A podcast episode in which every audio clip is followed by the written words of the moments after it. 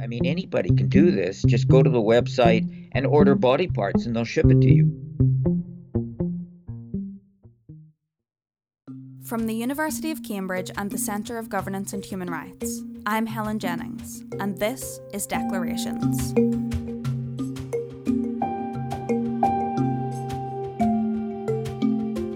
Here at Declarations, we explore contemporary debates about politics and human rights with people who study them and people who fight for them, both here in the UK and around the world.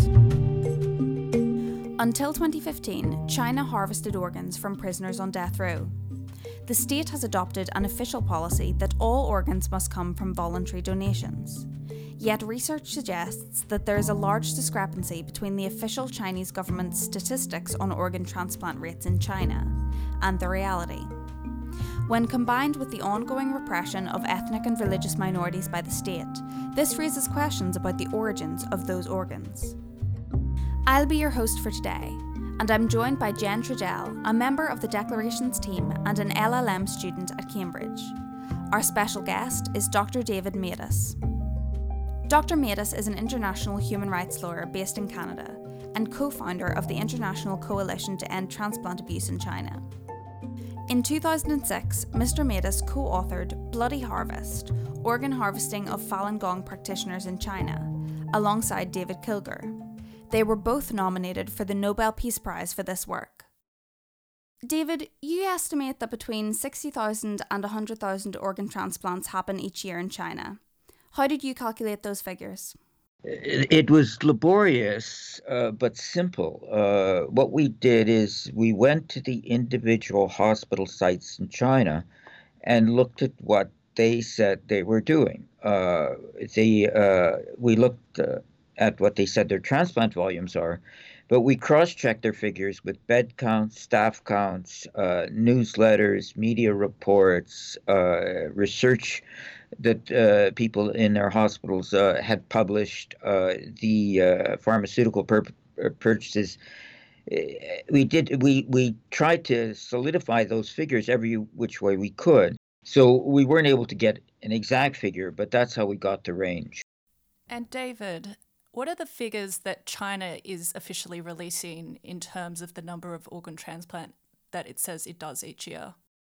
The uh, figures for a long time were about 10,000 a year, uh, and they started uh, going up more recently. Uh, and uh, they're now predicting uh, that by 2020, they'll be doing more than any other country in the world, which would mean about 40,000.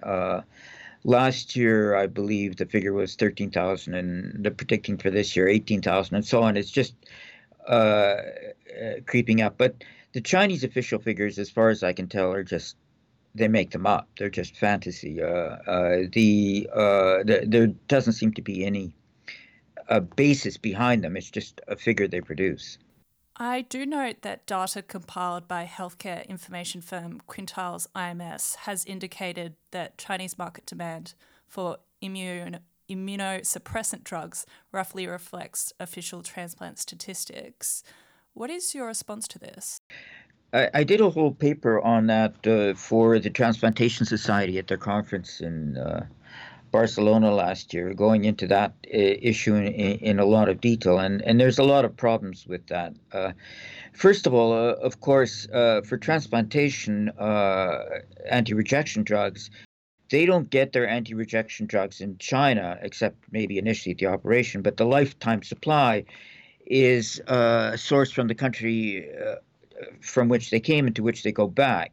So that the Chinese figures uh, wouldn't show uh, the the transplant tourism uh, anti-rejection drugs, and, and, there's a lot of transplant tourism in, into China. That's one problem, and uh, a second problem is that the uh, the system for producing anti-rejection drugs in China is is even more, uh, I guess you could say, uh, chaotic or difficult to find out what's going on than with the hospital system. Uh, the uh, it's a lot easier to basically run an uh, undercover anti-rejection drug system than it is to run an undercover hospital. and uh, th- there isn't any real public reporting, publicly accessible reporting of uh, the uh, anti-rejection drug industry in China. the uh, basically what Quintiles is doing is taking Chinese figures for anti-rejection drugs. So it's it's basically replacing one made-up figure with another made-up figure. So it, it, it doesn't really tell us very very much. Thanks, David. We'd like to focus now on the effect of organ transplant abuse on minority groups in China. Which groups do you believe are being subjected to this abuse and why? well, uh, prisoners of conscience, uh, but not all of them. Uh, the uh, what we've identified is Falun Gong, uh, Uyghurs, uh, Tibetans, and House Christians. Why? Um, a combination of reasons. Um, one is the money to be made from transplantation. Uh, another is the vilification to which these groups are subject, the depersonalization, the incitement to hatred. A third is the institutionalization of organ transplantation through the prison system. Uh, the uh, when China began the business of transplantation, it started with prisoners sentenced to death and then executed. Uh, so the whole system was geared to sourcing organs from prisoners. Uh, the uh, there's of course the facet that these prisoners of conscience. Uh, they're there because of their beliefs. They, they would be released if they recant, but they don't recant and so they're, they're subject to arbitrary indefinite detention. Uh, there is, of course, the global demand, and as well as the Chinese de- demand for organs, which far uh, exceeds the supply. Uh, so it's a combination of all these reasons. And why do you believe that China's harvesting organs from minority groups rather than engaging in other, I mean, still ethically questionable conduct, but other conduct such as paying families of deceased individuals to get their organs? Well, uh, they do do that. Uh, and in fact, that's what they call their donation system. I mean, if you actually look at what they call their donation system, th- there's almost no actual donations. Uh, what they call donations, well, sometimes they say that prisoners sentenced to, I mean, they used to say, anyways, that prisoners sentenced to death and then executed were all voluntarily donating their organs before they died to atone for their crimes but there was no reality to that. It was just a kind of made up statement. But uh, now uh, they do appear to be uh, buying uh, organs uh, from family members of accident victims who are brain dead and paying a lot of money for it. Uh, so that does appear to be happening. It's just it can't account for the volume of transplants because, after all, an accident victim who's so heavily accidented that the victim is brain dead, a lot of their other organs are going to be unusable as well, uh, and uh, so it, it's it can't account for the volume. Recently, China has increased its surveillance and detention of the Uyghur minority in Xinjiang province, with Amnesty alleging that up to 1 million Uyghurs are currently detained in so called re education camps. David, is there any indication that this has affected organ transplant practice in China?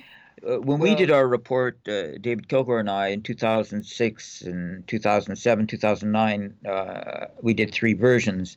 The, the bulk of it was Falun Gong because there was this massive um, detention of Falun Gong uh, with the repression that began in uh, 99. This huge uh, population spread throughout China because the Falun Gong were, at that time did not have an organ distribution system. The time during which uh, organs were usable after extraction from the body of uh, the source uh, was very short. What we see as you say, is a huge increase in uh, detention of Uyghurs. When you combine that with uh, the uh, national organ distribution system, which they've developed, and, and, and the longer time that technology has allowed them to keep uh, organs out of the body, is a, a, a falling off uh, of the sourcing from Falun Gong and an increase in sourcing from Uyghurs.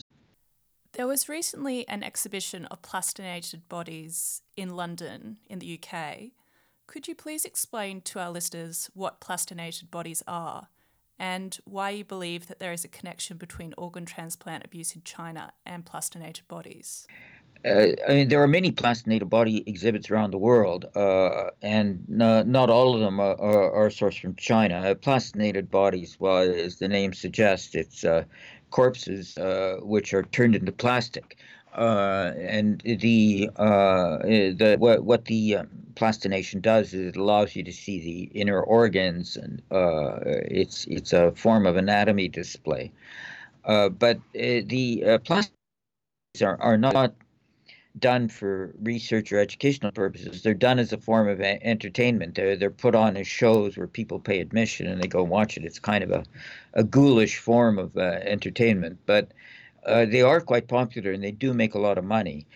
Uh, the uh, uh, within China, uh, the basically the, the sourcing of the bodies is, is, is the same as, is the sourcing of organs for transplants, and the come from the same places. The what exhibitors tell us when they're getting stuff from China is they're getting it from the police, they're getting from the jails, and they don't know where the police and the jails get them. but of course, that's what's happening with organs for transplants too. It's still very visible. I mean, you can go to a website in China uh, and eh, I mean, anybody can do this. Just go to the website and order body parts, and they'll ship it to you. It's, it's what I would call similar fact evidence to the organ transplant abuse. It's a very similar phenomenon. Just a note to our listeners we do not recommend going on the internet and ordering body parts. Thank you so much, David. It's been an absolute pleasure speaking with you. I have to say, before Jen brought this issue to the team, I had absolutely no idea of the extent to which this abuse is going on. For our listeners, if they wanted to get involved in the the fight to end this abuse, what would you suggest they do? We do have a, a website, International Coalition to End Transplant Abuse in China, which has an awful lot of information uh, about what's going on and also a, a number of uh, suggestions for activity. There is some uh, activity uh, in uh, Parliament uh, in, in the UK and, and in other countries trying to develop legislation to uh, combat cross border transplant abuse. Uh, there's now a Council of Europe treaty, uh, which some countries in Europe have signed and ratified, but the United Kingdom has not yet, that deals with this sort of problem. So the, there's a lot of different ways of uh, ad- addressing this issue. Thank you so much. It's been such a pleasure to speak to you. Well, thanks for asking me to do this. We hope you've enjoyed this illuminating conversation on organ transplant abuse in China. The scale of the problem, as explained by Dr. David Matas, is so significant as to beg the question why aren't we hearing more about this? There have been some updates since we spoke with David. The China Tribunal has delivered its findings, concluding that China is in fact continuing to harvest organs of detainees, among them religious minorities. The independent tribunal estimated that as many as 90,000 operations are being carried out each year. Giving a statement to the UN Human Rights Council, a senior counsel called ongoing organ harvesting in China one of the worst mass atrocities of the century and urged action. Thanks again to Dr. David Matas for joining us for this episode. Subscribe to Declarations on iTunes, Spotify, SoundCloud, or wherever you get your favourite podcasts. Follow us on Twitter at DeclarationsPod and like us on Facebook for updates. Tune in next time for more Declarations.